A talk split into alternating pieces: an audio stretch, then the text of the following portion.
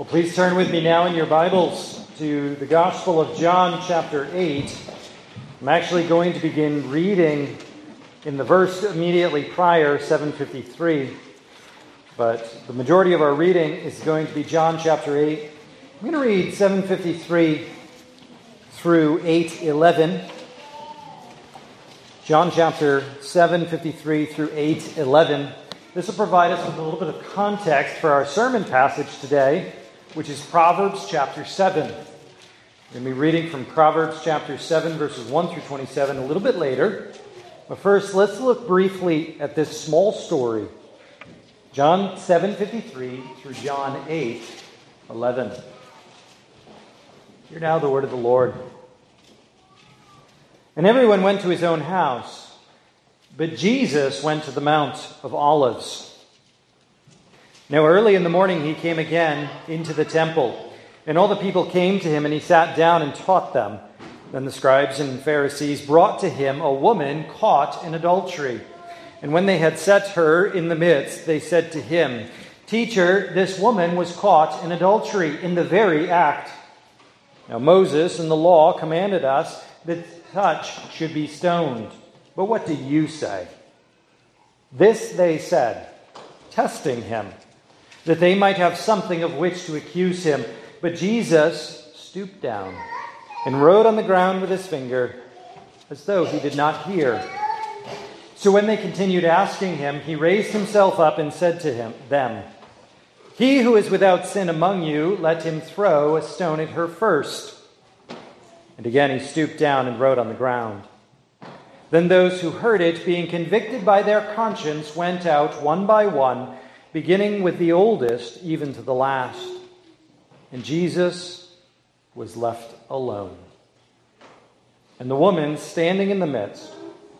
When Jesus had raised himself up and saw no one there but the woman, he said to her, Woman, where are those accusers of yours? Has no one condemned you? She said, no one, Lord. And Jesus said to her, Neither do I condemn you. Go and sin no more. Amen. The Pharisees and scribes, as they often are, are trying to trap Jesus. And so they present him with a particularly different question, a particularly difficult question, rather. You see, on the one hand, they have him trapped by Moses who said that the only right response to a woman caught in adultery is to stone her to death. That is to say, the wages of sin are death. She is a woman deserving of death. And so, will he follow Moses and see that death is brought to the sinner? The trap is that the Romans have forbidden them from carrying out this law of Moses. The civil magistrate of that day, the Roman officials, in order to bring some stability and peace to this troublesome province of Palestine, has forbidden the Jews from executing anyone for religious reasons. That's why the scribes and Pharisees bring Jesus to Pontius Pilate. They haven't the authority to execute him, they have to trick Pilate into doing it. That's the problem before Jesus. Are you going to follow Caesar and let her go free? Or are you going to follow Moses and see her executed?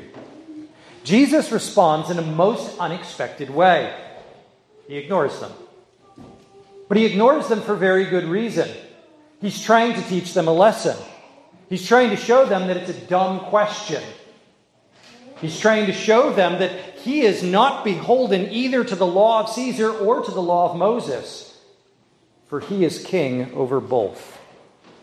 He is trying to establish his preeminence as the foundation and fulfillment of all law and all justice. And so when they continue to poke him and prod him, what does this silence mean? What does this scribbling in the ground mean? What is this weird response? He at last straightens himself up, looks them straight in the eye, and says, The first one of you that is not guilty of this sin of adultery, kill her. You caught her in the act, and you did not bring the man. I can only assume you are that man. One by one, they walk away, knowing that the wages of sin are death. You see, Jesus is Lord of life and death. And if we go around demanding that he exercise his justice according to the law, we will condemn all the world rightly. And so Jesus turns to her and offers her a different approach. He says to her, Neither do I condemn you. Romans chapter 8, verse 1 In Christ there is therefore no condemnation. He forgives. Is she guilty? Yes. Is she deserving of death? Yes. Are all the men who have brought her there that day deserving of death? Yes. And yet, Jesus is willing to forgive. But his forgiveness is not a get out of jail free card. He says to her, Go and sin no more. His forgiveness is sanctifying. Jesus saves her not only from death, he saves her from the sin that brought about the death in the first place. So great is our Savior he saves us not only from death, he saves us from the sin that deserved death. With this in mind, turn back your Bibles to Proverbs chapter 7. We're going to read this morning from Proverbs chapter 7. I'm going to read the whole chapter, verses 1 through 27. Solomon here is addressing his son with the eighth and final essential quality of wisdom. In chapters 1 through 3, Solomon has been giving to his son a foundation on which to understand wisdom, what it is, the knowledge of God and the knowledge of God's will. How does one get it? By listening to God's word. What happens when you listen to God's word? You become like God. And what is God like? Here are the eight essential qualities in which we as humans begin to resemble God when we listen to his word and live a life of wisdom. Here in chapter 7, Solomon gives us that eighth and final essential quality distance from sin. We call it holiness. Proverbs chapter 7. Hear now the word of the Lord. My son, keep my words and treasure my commands within you. Keep my commands and live and my law is the apple of your eye. Bind them on your fingers, write them on the tablet of your heart. Say to wisdom, You are my sister. Call understanding your nearest kin, that they may keep you from the immoral woman, from the seductress who flatters with her words. For at the window of my house I looked through my lattice and saw the simple I perceived among the youths a, a, young man devoid of understanding passing along the street near her corner, and he took the path to her house in the twilight in the evening in the black and dark night. And there was a woman, and there a woman met him with the attire of a harlot and a crafty heart. She was loud and rebellious, her feet would not stay at home. At times she was outside, at times in the open square, lurking at every corner. So she caught him and kissed him, and with impudent face uh, she said to him, I have peace offerings with me. Today I have paid my vows. So I came out to meet you, diligently to seek your face, and I have found you. I have spread my bed with tapestry until morning. Let us delight ourselves with love. My husband is not at home. He has gone with her enticing speech. She caused him to yield. With her flattering lips, she seduced him. Immediately he went after her as an ox goes to the slaughter. That book so much I devoured it. It appears that food is an appropriate metaphor for reading. We've had it said to us some books should be tasted slowly, some books should be devoured quickly. Solomon picks up on this metaphor and says, just as food is essential to life, so the Word of God is essential to life. Just as a properly balanced diet produces in us physical health, so the scriptures produce in us spiritual health. Solomon teaches his son that he needs to know the Word of God, specifically Jesus Christ. He needs to read the scriptures in which Christ is given to him, spoken to him. For it is in Christ there is life. For it is Christ who keeps him far from sin and death, that keeps him safe from sin and death. Beloved, this is the good news for us today that Jesus keeps us far from sin and death, that Jesus keeps us safe from sin and death. And so let us treasure him. Let us read our Bibles rejoicing in the Jesus who we meet here. Now, think about this a little bit with me. Let's look at our text this morning together. Notice in verses 1 through 3, Solomon says to his son, first in three parallels, Keep my words, treasure my commands, keep my commands. In these three commands, Solomon says, Keep, treasure, keep. This mini chiasm communicates to us the urgency and importance of having the Word of God close to us.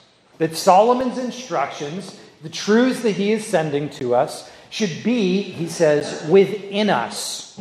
We must read the Word of God in such a way that it penetrates us. We must listen to the Word of God in such a way that it gets deep inside of us. But furthermore, Solomon then says in verse 2 that these commands are to be kept as the apple of your eye. And then in verse 3, binding them on our fingers. And in verse 3, writing them on the tablet of your heart. In putting these three commands against each other with these three metaphors, Solomon illustrates for his son what does it mean to get the Bible inside of you? What does it mean to read it attentively and carefully in a way that actually transforms you? First, if we pay attention to the scriptures in a way that it becomes like the apple of our eye. You see, apple of the eye is just the Hebrew phrase for pupil. That's just their word for that dark center right in the middle that nobody likes to poke unless you wear contacts. And then, even then, you don't like to do it without the contact on your finger. That very center of the eye is super sensitive because it's where the light gets in. Solomon says, put the scriptures so deep inside of you that you begin to look through them at the world around you. That you see and interpret your sins, your sufferings, your joys, and your triumphs through the apple of Scripture, through the pupil of Scripture. Let the Bible serve as the eye of the soul, seeing the world around you. Secondly, bind them on your fingers, you know, like a pair of gloves. How many of you like to pull weeds around rose bushes without gloves? It's not a lot of fun. Solomon says to his son, Put the scriptures deep within you that they might adorn all the works of your hands. That whatever you do with your fingers, you do it in a biblical way in a scriptural way. Lastly, write it upon the tablet of your heart. That is, permanently impress the truth of the Bible deep into your heart so that whatever you feel, so that whatever you think is consistent with the scriptures. It was observed about John Bunyan that if you cut him, he bled Bible. This is what Solomon is calling us and his son to do. To so read the scriptures, to so saturate our souls and our thoughts with the scriptures that they dwell within us and then transform us. This, my friends, is why we have this worship service this way. Did you notice where we got the call to worship? The Bible. Do you notice where we get the songs we're going to sing? the Bible. Do you notice where this sermon and the scripture readings are coming from? The Bible. Do you know where the benediction is going to come from? I'll give you a hint. It's the Bible. Do you know where the doxology is going to come from? The Bible. From start to finish, the only thing we do inside this room on Sunday morning is the Word of God. so that we get it inside us, so that it transforms us the way we think, the way we see, the way we speak, the way we work, the way we act. Like manner, what are we doing this evening? We're coming together to pray that we might get the Word of God, Jesus Christ, inside of us and be transformed by Him, by it. What are we doing Wednesday night? Why the shape of this congregation? Why the particular approach to life by this congregation? So that the Word of God is preeminent in all that we do. You see the back of your bulletin? There's a worship guide there. It's based on the upcoming order of worship. It's so that you can have something all this week to read, to sing, to pray. So that getting Jesus into your life, into your heart, is always available to you. Private worship, public worship, family worship. That there is this rhythm to the world by which we attend to God, we pay attention to God, we receive God into us through His scriptures, and He transforms us and makes us like Himself. This, my friends, is the very shape of this church. It is the very shape of this worship service because it is to be the very shape of a Christian. It is how our lives is the only way to live. Between the three commands, get the scriptures inside of you, and the three metaphors, so that the scriptures come out from you into your life, is this one word in verse 2 and live. And live. Life is not found in filling the stomach. Jesus makes this plain when in his temptation in the wilderness. He says to Satan, Man does not live by bread alone, but by every word that proceeds from God's mouth. Our life is not found in what we earn. Our life is not found in what we eat. Our life is found in what God says. And that is why we must structure our schedules order our lives to get the words of God in the preeminent place in our life. Because life is in those words. Because life is born and sustained by those words. By contrast, Solomon notes that those words, when missing, lead to death. When we leave off the centrality of the scriptures, the essentialness of Christ at the core of our being, we are consigned to death. He says in verses 4 and 5 Say to wisdom, You are my sister, and call understanding your nearest kin, that they may keep you from the immoral woman, from the seductress who flatters with her words. Solomon is again, for the third time in eight uh, segments, noting the problem with sexual sin. That wisdom, treated like a sister, that is embraced as a spiritual sibling, the Word of God brought into our lives like a sibling, close to us, dwelling with us, will save us, keep us distant from the immoral woman. As I mentioned last week, this doesn't have to be restricted to woman. To say immoral woman simply means that Solomon is speaking to his son, a male, who has to worry about women. But vice versa is also true. Surely you have seen in our society that there are plenty of immoral men. There are plenty of men who will seduce and flatter with their words in order to get the immorality for which they seek.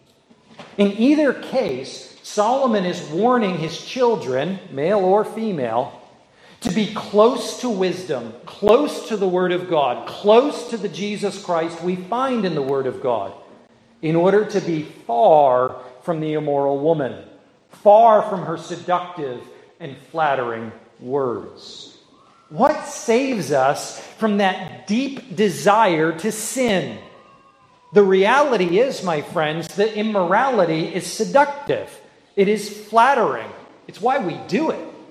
We sin because sin is desirable, because sin is tempting and appealing. And so Solomon warns him the only way, or unintentionally, we don't know.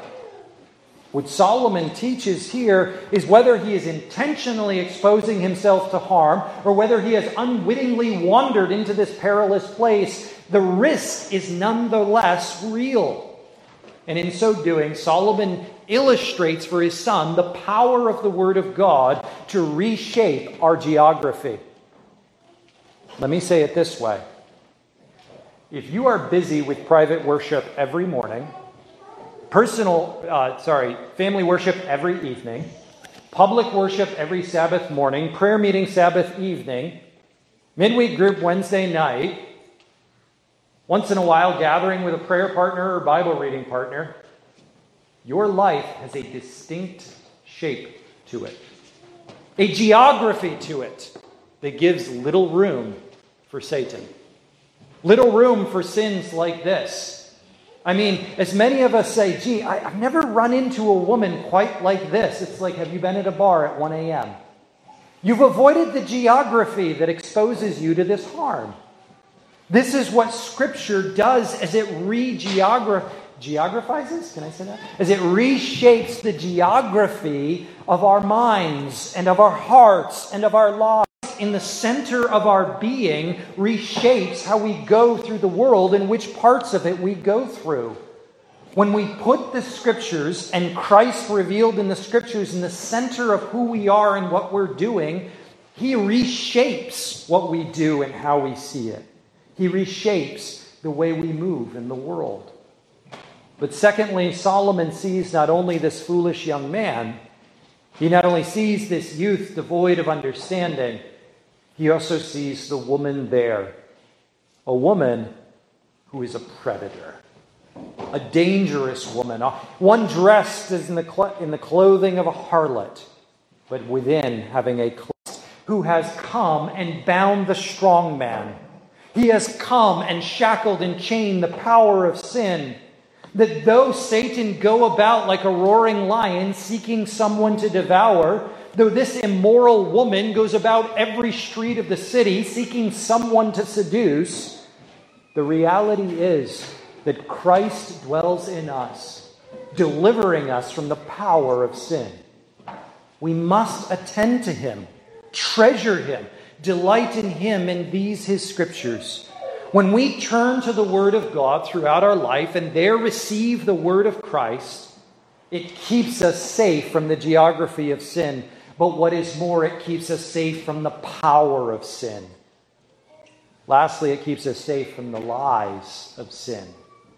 Notice that she speaks to him in what Solomon calls enticing speech. She speaks to him with flattering lips. The inducement, the seduction lies in three deceits. First, in verses 13, 14, and 15, she pretends to be a good and devout woman. She grabs him, kisses him, and with an impudent or bold or contrary face, she lies to him. Eye to eye, nose to nose, mouth to mouth, she openly, brazenly, boldly says, I was just at worship. I'm a good Christian girl. I just presented my offerings and fulfilled my vows. I'm a good person. You can trust me. She deceives and seeks to deceive with this fraudulent display of religious devotion. What is more, she tells him in verse 15, I came out to meet you I have sought you, and I have found you. With these three yous, she emphasizes you are the one. I'm devoted to you. I'm looking for you. Never mind, she's a prostitute. She was looking for anything that moved. She was not serious about him. She was not devoted to him any more than she was devoted to God. If she was a devout and faithful woman, she'd be at home awaiting her husband, not seeking this young fool. But when we set Scripture within our heart, we see through these lies. We see the fiction of this pretended religion that knows not Christ or his sanctifying power. That thinks that religious performance on Sunday morning somehow covers over a sinful self indulgence Monday through Saturday. say the right words, follow the right traditions, and we can simply cover over the wretched lives we have made. But the scriptures tell us otherwise. Christ tells us otherwise. He illumines us to the reality of this lie that is sin. And so, too, He trains us.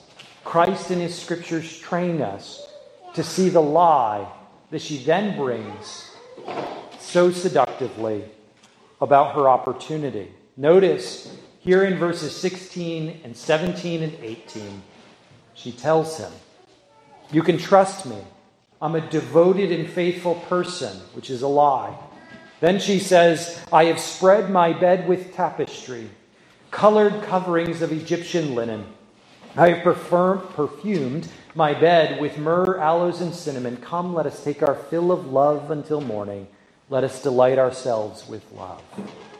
She builds up this three phase deceit. First, she claims that the bed is prepared with beautiful tapestries and linen.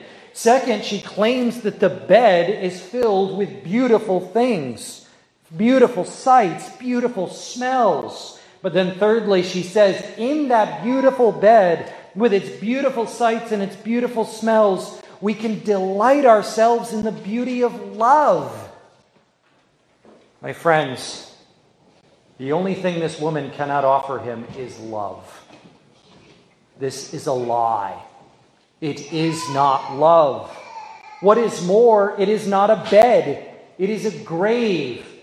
And these linen cloths are not blankets, they're burial shrouds. And these three spices are not scents of love, they are the aroma of death. She is lying to him. Look how beautiful this is. Look how desirable this is. And with the eyes of Scripture and with the heart of Christ, we look at it and we say, I'm sorry, I see a corpse in a grave. Where do you see love in a bed? I see not love, I see not flesh, I see skeletons in a grave.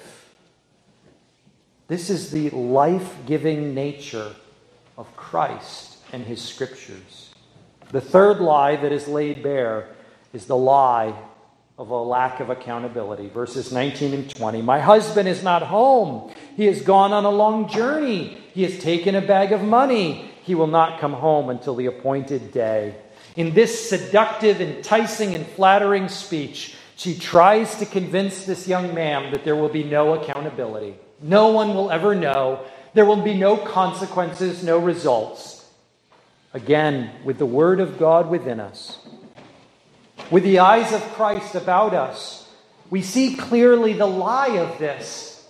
It is not true. Sin will find us out. Sin will lay us bare and expose us to the death we deserve.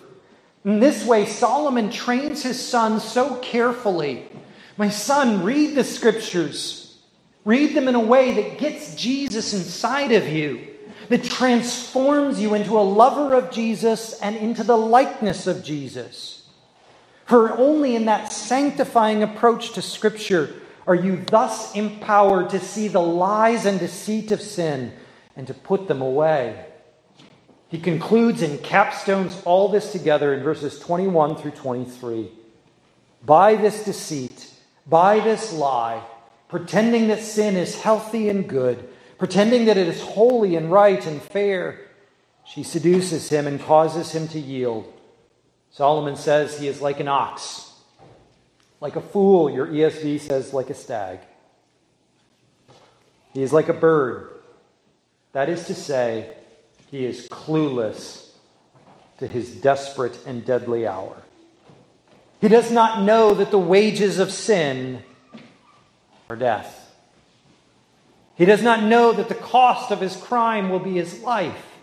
He doesn't know until the arrow is sunk into his liver. He does not know until the axe is at his neck. He does not know until the snare is about his feet. But, my friends, Solomon offers his son another way through life. A way to live, a way to live apart from the executioner's axe, a way far from the archer's arrow, a way far from the fowler's snare, to live in Christ. and to have Christ live in us. You see, if his word abides in us, as we abide in him, John 15, then we will bear much fruit. Apart from him, we can do nothing. This is the essential nature of attending to worship and listening to the sermon. This is the essential nature of coming to prayer meeting, of being part of a Christian fellowship, and day to day putting our eyes and our hearts between the pages of Scripture, that we might learn there Jesus, the life of Jesus, the life giving sanctification and salvation of Jesus, that we might see our sin as the cause and leader of death, and know in Christ our life. So Solomon says now, Now therefore listen to me, my children. Notice the change from the singular to the plural. The passage begins with my son, but it ends with my children. For throughout this introductory section, Solomon is intending to address not only his descendant, Jesus Christ, who will faithfully obey this passage to the full, he is intending to address all those who are united to Christ by faith, that we might know what Christ is doing in us. My friends, this passage is simultaneously a presentation of the perfections of Christ and the perfection which Christ is working in you and giving to you. This is the sweet glory of our Savior. That when we listen to Solomon, we are actually listening to Jesus. And when we are looking at the wisdom of Solomon, we are actually looking at the life of Christ. Here are his perfect righteousness. So pay attention to the words of my mouth. So pay close attention to your Bibles. Read them carefully. Read them in a way that they get inside of you and change the way you think. Read in a way that they get inside of you and change the way you work, the way you talk, the way you walk, the way you act. Do not let your heart go to her ways. No, let your heart be united to the way of God in Christ. Do not stray into her path. No, follow the good shepherd who leads you beside streams of living water and green pastures. For she has wounded many and slain by all of her were the strong men. She is capable of destroying the strong, capable of destroying the many. Indeed, you are no match for your sin. And so we need the scriptures to give us Jesus. And so we need to attend to the Jesus given to us in the scriptures. For her house, the house of sin, is the way to the grave, descending to death. My friends, when we live in the fellowship of sin, when we live in the company, the house of sin, we are dining in the grave. We are living with the dead. But Christ has come. But Christ has come and fulfilled Proverbs chapter 7. But Christ has come and shown to us his perfections, fulfilling all the law of God for us, and then training us in the obedience to the law. What do you love most in life? What do you give your most time and your most attention to? To what do you attend? When we say Christ preeminent, do we mean it? When we say Jesus is first, do we mean it? Does that actually inform the shape of our schedule? Does that actually inform the allocation of our time? I submit to you that the specific structure of this congregation has been designed to put Jesus at the center and to assist one of us and all of us to put Jesus at the center. There is one last incredibly rich and powerful illustration of this phenomenon I want you to see.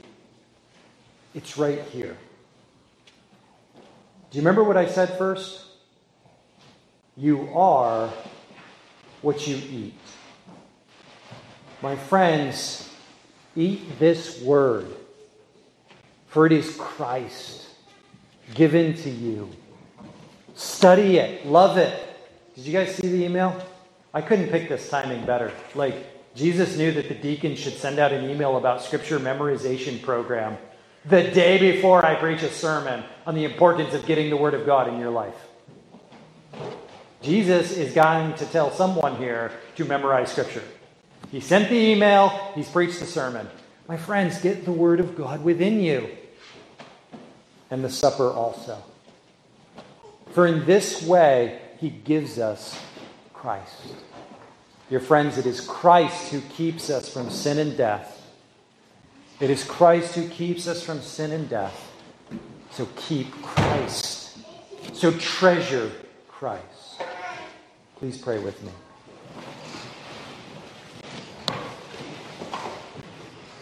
Our Father in heaven, we give you thanks for this beautiful word. We give you thanks for what Solomon saw out his window that night, that he saw clearly that the wages of sin are death. We give you thanks, O God, that there is nevertheless eternal life in Jesus Christ.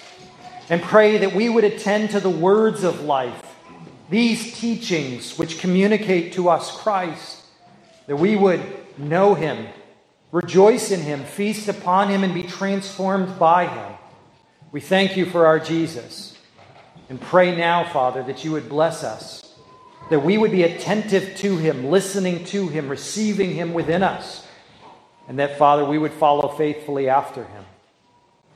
We thank you for this supper that represents these truths to us, signifies and seals them, that as we partake of it, we taste and see you are good.